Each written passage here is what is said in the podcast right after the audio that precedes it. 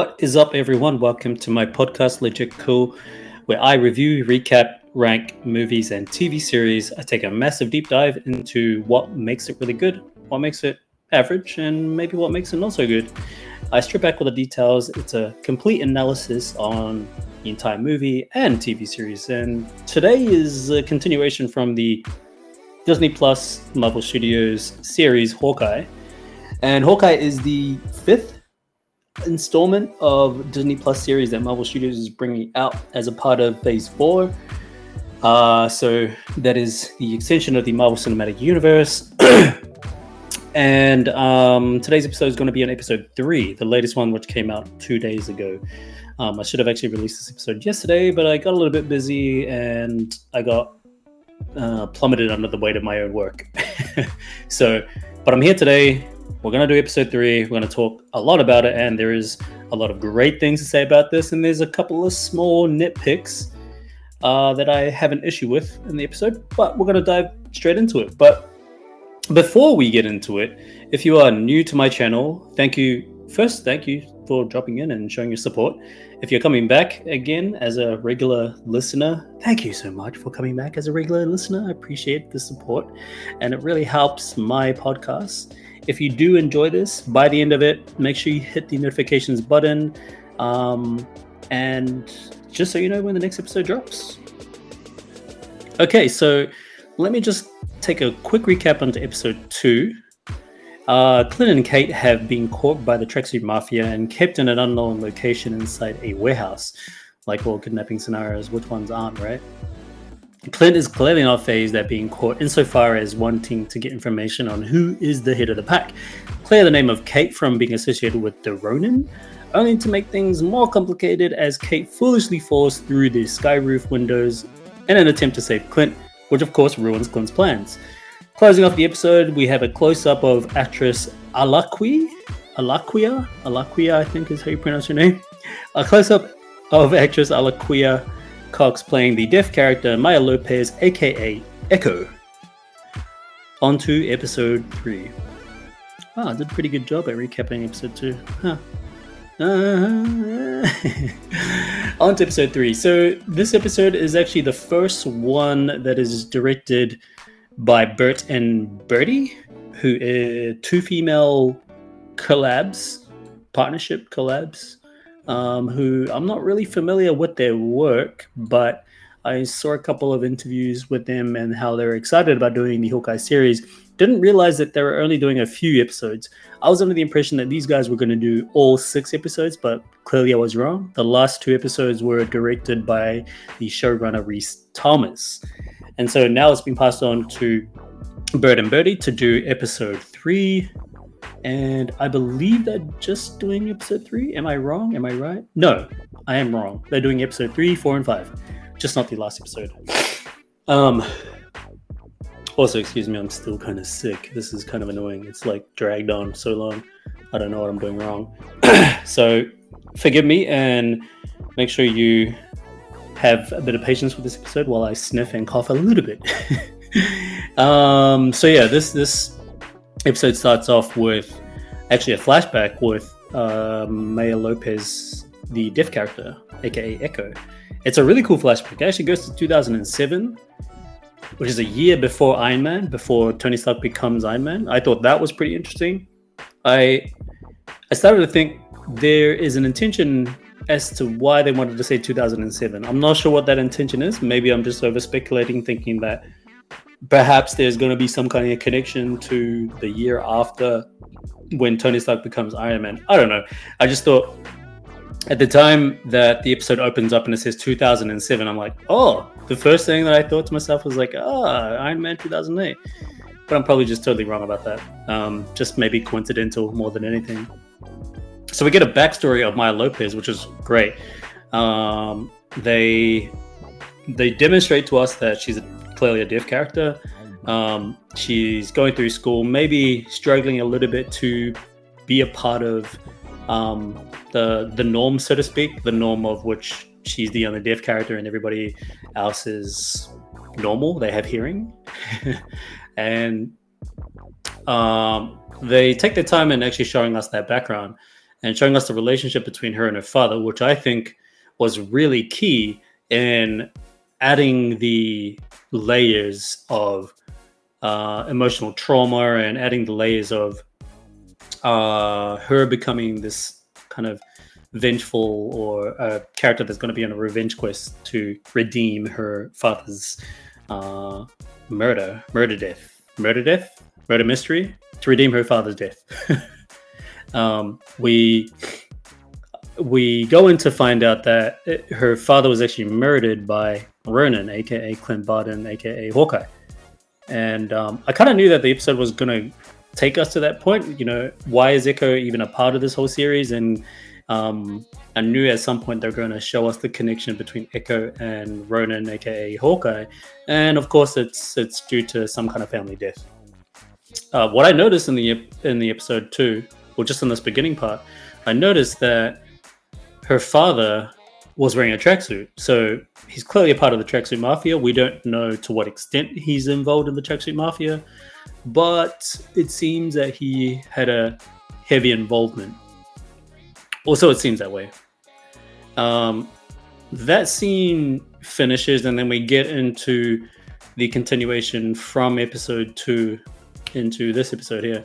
Um, so it, it, had a really good strong start, and I think most of the episodes have really strong starts. And this this one ends up becoming a action packed adventure, uh, high chase scenarios, lots of really good action. It's probably the most action we've seen so far. And um, there's just there's so many cool things that happen. I do have a bit of an issue with some of the action set pieces, but I'll get into them as I just journey throughout the episode.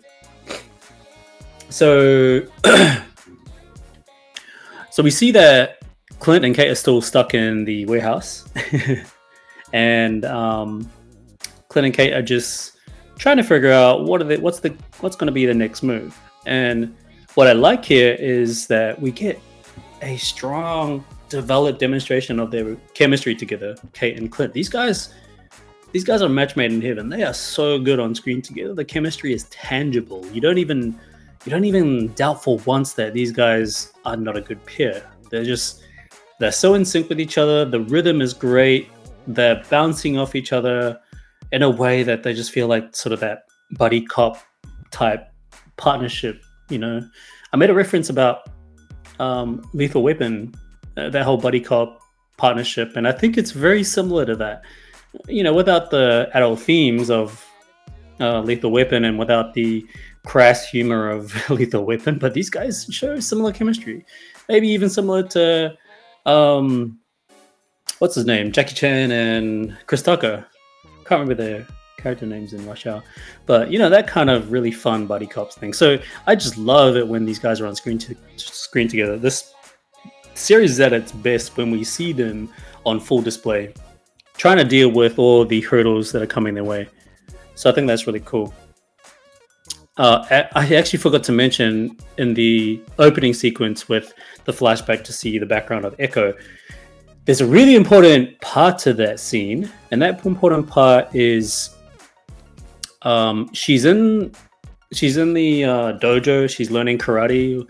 We you know we find out that she's um, she does have a background in fighting, and maybe this was her father's way of trying to sh- teach her some discipline around fighting and protecting herself. And during the end of that dojo part, uh, her father says, Your uncle is going to take over and he's going to take you home, or something along those lines. And when this figure shows up, the father, uh, the uncle figure, when the uncle figure shows up and just caresses her cheek and has a little bit of a giggle. I mean, as soon as I saw that figure come into screen, come into frame, and the hand come out, I'm like, holy shit, this is this is totally Wilson Fisk. Like, there's like no doubt that the uncle is going to be Wilson Fisk. And I do remember some people theorizing that this could be the show where we start to incorporate the other characters from the Netflix Marvel series Daredevil. And people were sort of thinking maybe Wilson Fisk shows up in this TV series. And I, I don't know where that rumor came from or how it started. I don't know what the root of that rumor was, but it might have just been people like it might, it might have just been fans happily theorizing about the potential for this, right?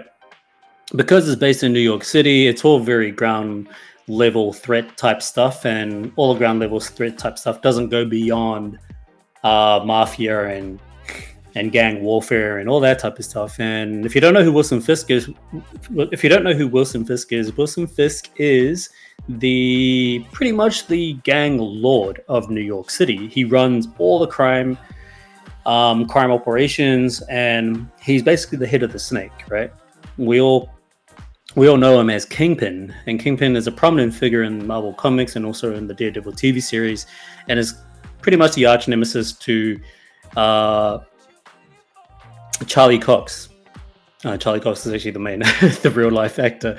Uh, Matt Murdock, aka Daredevil. So um, every time this uncle figure is mentioned in this episode, you just know immediately that this is highly likely Wilson Fisk, um, Kingpin. So anyway, so so that was a bit of a nerdy moment right at that right at that scene, and then as that scene finishes, it gets into the whole Marvel oh, not the Marvel logo, but the Hawkeye title credits. Um, yeah, so back back in the warehouse, they're trying to escape, and and this is kind of the first breakout action set piece that we see for the episode, and it kind of sets the tone for how much action we're going to see, or it kind of foreshadows the rest of the action set pieces throughout the episode. It's so so good, and, and this warehouse scene, we we actually for the first time see Clint Barton pick up the bow and arrow again, and it's been God knows how long. I don't, I don't know how long it's been since he last picked up the bow and arrow. Probably, I mean, without including Endgame, because Endgame is clearly when he's still using it. But in that full throttle uh, bow and arrow action that we normally see Hawkeye do, I uh, I want to say Age of Ultron, probably the last time we saw him do that. Um, maybe. Oh, sorry, Civil War. Civil War would be the last time we see him in all action. So anyway, we see a lot of that displayed in this, and it's so good. It's like riding a bike for him. Um, and then we see how clumsy Kate Bishop is, and we also see how nervous she is because it's a reminder of of how young she is. She's 22 years old, right? And she's nervous as heck on how she's going to operate under these circumstances of um, adult violence and guns and bow and arrows flying everywhere. And it's really cool. She holds her own. She does these really cool sweeping kicks around a, a big pole, I think is what she does it on. And um, she really holds her own. Um, and there is a there is a part in this episode, uh, there is a part in this particular scene in the warehouse uh, where I appreciated a lot. It was the dialogue between Hawkeye, Echo, and I can't remember his name. The other character who's kind of the translator for Echo because Echo is communicating in sign language because she's deaf, of course, and she's having a she's having a dialogue with Hawkeye, trying to figure out who you are, why you're involved with this, but why do you know why do you know about Ronin? You know, what is your whole thing with this? And so she's communicating to him while her right hand man is translating. So that three way conversation is a really great dynamic in how they convey that conversation. I just I just felt so engaged when I was watching that part. And a big re- big reveal here is that Clint clearly needs to lie about who Ronin is. And um, I don't think I don't think uh, Echo is gonna buy it for once.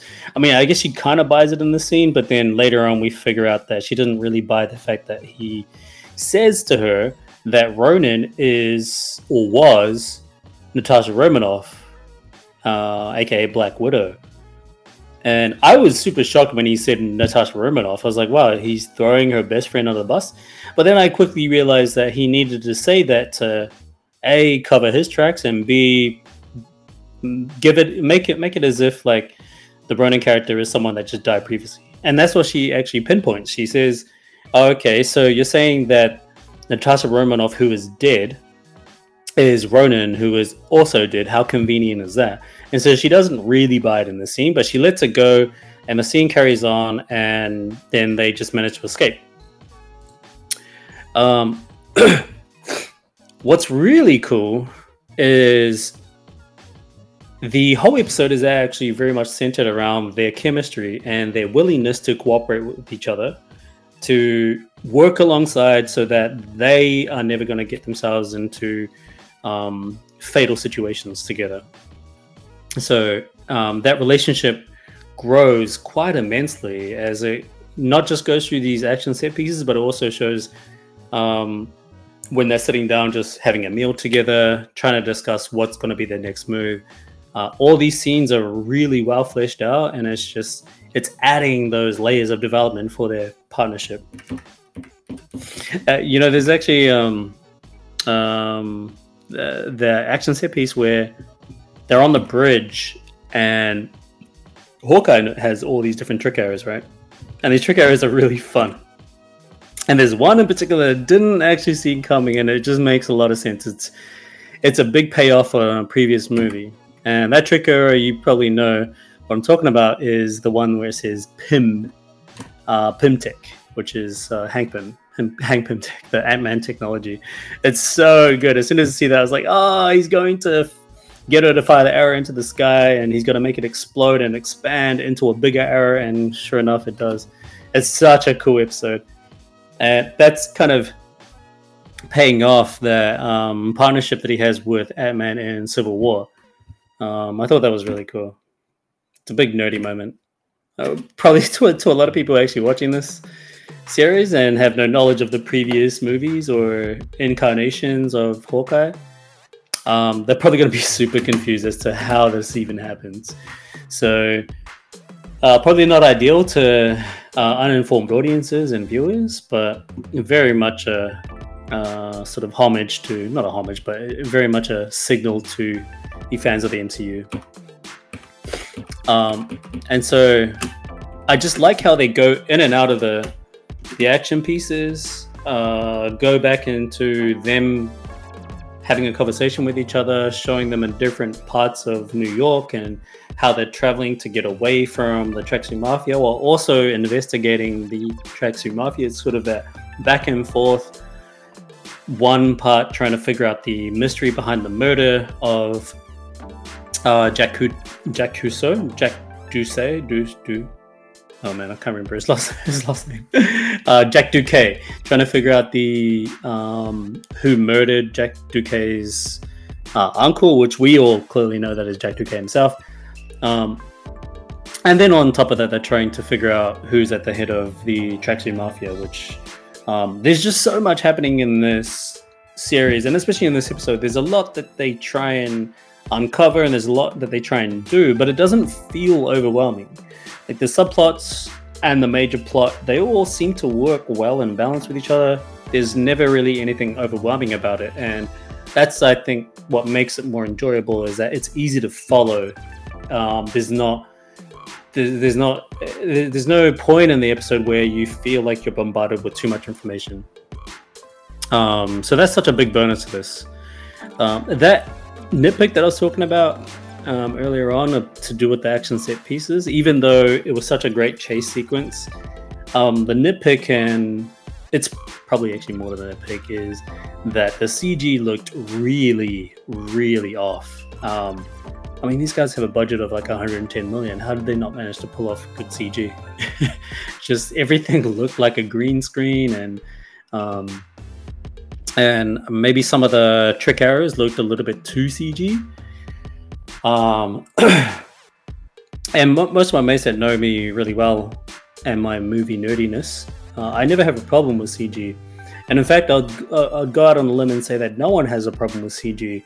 We only have a problem with bad CG. If we can see it, then it becomes an issue. It pulls you out of the moment and it just makes you focus on how bad that CG is as opposed to what's happening um, to the characters and what's happening to the story and all that kind of stuff. So there are some pretty awful green screen moments, and I'm kind of like, Ugh! it's it's a little little awkward when you're watching it because you're trying to root for how good the scene is being directed and how well it's been written, but then but then you have this kind of annoying piece of CG that's like stabbing you right in the middle and going, ah, oh, that's that's not really good to look at. um, that's the only thing that I'd say bad about those action pieces, and probably the only negative thing that I'd say about this episode. I mean, it's so enjoyable. There's just so much humor. There's a lot of charisma. There's a lot of heart in this, and that heart is actually it, it's is displayed in a way where you feel for what Clint's going through. You feel for what Kate's going through. But but I think this episode is more so about um, how we feel um, in regards to our relationship with Clint Barton. There's one scene in particular where he's he's lost his hearing aid. Right, we, we saw that explode right at the beginning of the episode. He lost his hearing aid, so everything is just completely deafened for him. And oh, by the way, I love how the directors go in and out of the um, what the characters, the deaf characters, are experiencing, or partial partial deafness for Hawkeye himself but I love how the directors go in and out of what they're experiencing and what we're experiencing as people who can fully hear. That's actually really cool. I love the way they've done that. And so with Clint, he's partially deaf or not, if not almost deaf. Um, we get to see and listen to what he's experiencing in the apartment. He's opening the fridge and everything is just blocked out. And the phone rings and he doesn't realize the phone is ringing until he turns around. Um, does he turn around? I can't remember what he does. Yeah, he he turns around and yeah, he, he starts to realize that the phone is ringing only because Kate says that the phone is ringing. And so um, he can't hear what his what his son his son is the one that's calling, right? And he can't hear what his son's saying. And so Kate walks in and she translates for him by just writing it down on a piece of paper. Um, and it's oh man, it's such a great scene between the both of them. You know, like I was saying before, how um, how incredibly well developed their partnership is getting. Even and we're only up to episode three. Um, this this is a scene that is displayed or demonstrated in a way to show us how good these guys are together. And so this communication piece that they have, um, while she's translating, she's translating what Clint's son is saying on on the phone, and he's responding by what he's seeing written down on the paper, which is coming from Kate. And Kate's like so in the moment there. Like she she does so much without really saying anything. The way she conveys that whole thing because she's listening to the to the dynamics that he has and the strong relationship that he has with his son and she's feeling a lot for what he's going through and it's just oh, it's just such a good moment it's great piece of writing and great piece of direction and when Clint is is thinking about how much he wants to get home back to his kids because how much he loves his kids, it's like I had a I had a moment there because because I I connect and I relate so much to Clint's character because I've followed him since um since the Avengers movie or even since uh, Iron Man two. Um, I've oh, sorry Thor. Is it Thor or Iron Man two? No, sorry Thor. Uh, it's the first time we ever get to meet Clint. So I've had the relationship with him all the way up until now, and so I feel what he's going through, and it's just such a moment. I get so many feels um, when this uh, when this scene plays out, and I was like, ah, I was like close to crying. I was like, yeah, goddamn, this is this is a very emotional scene because he just he, he he wants to get back to his family. You know, let him go back to his family.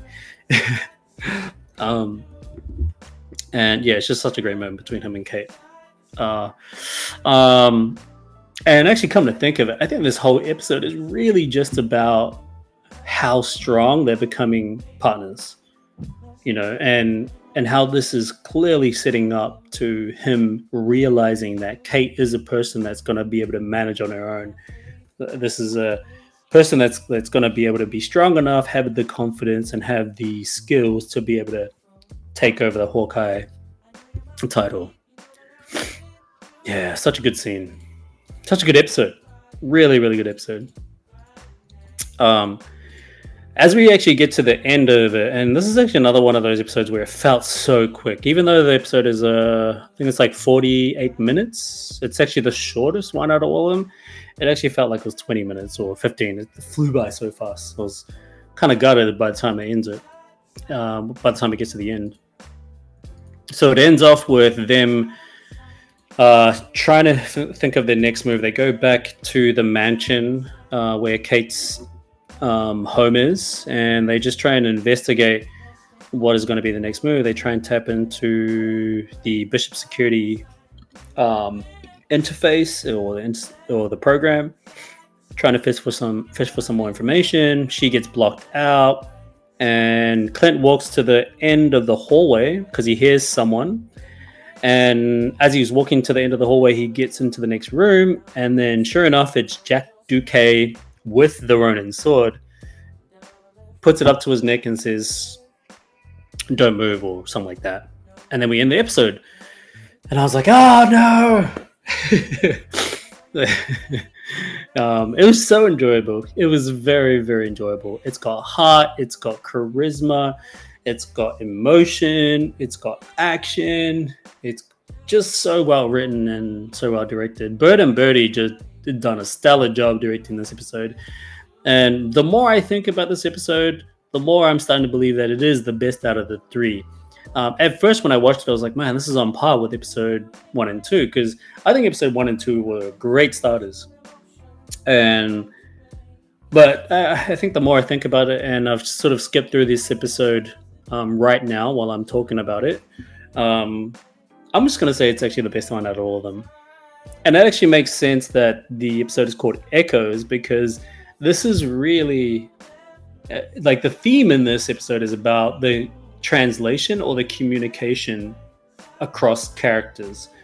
And and I guess what the directors are trying to say is that the communication is echoing across um, a group of people as opposed to conversations being about one or two persons because you have a deaf character and then you have a partially deaf character, almost deaf.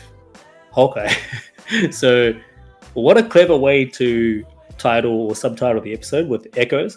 And it's also obviously um, signifying uh, Maya Lopez's character, who is called Echo. Uh, so great setup for her character, learning about her background. We're still unsure on, on what role she's going to continue to play throughout the series.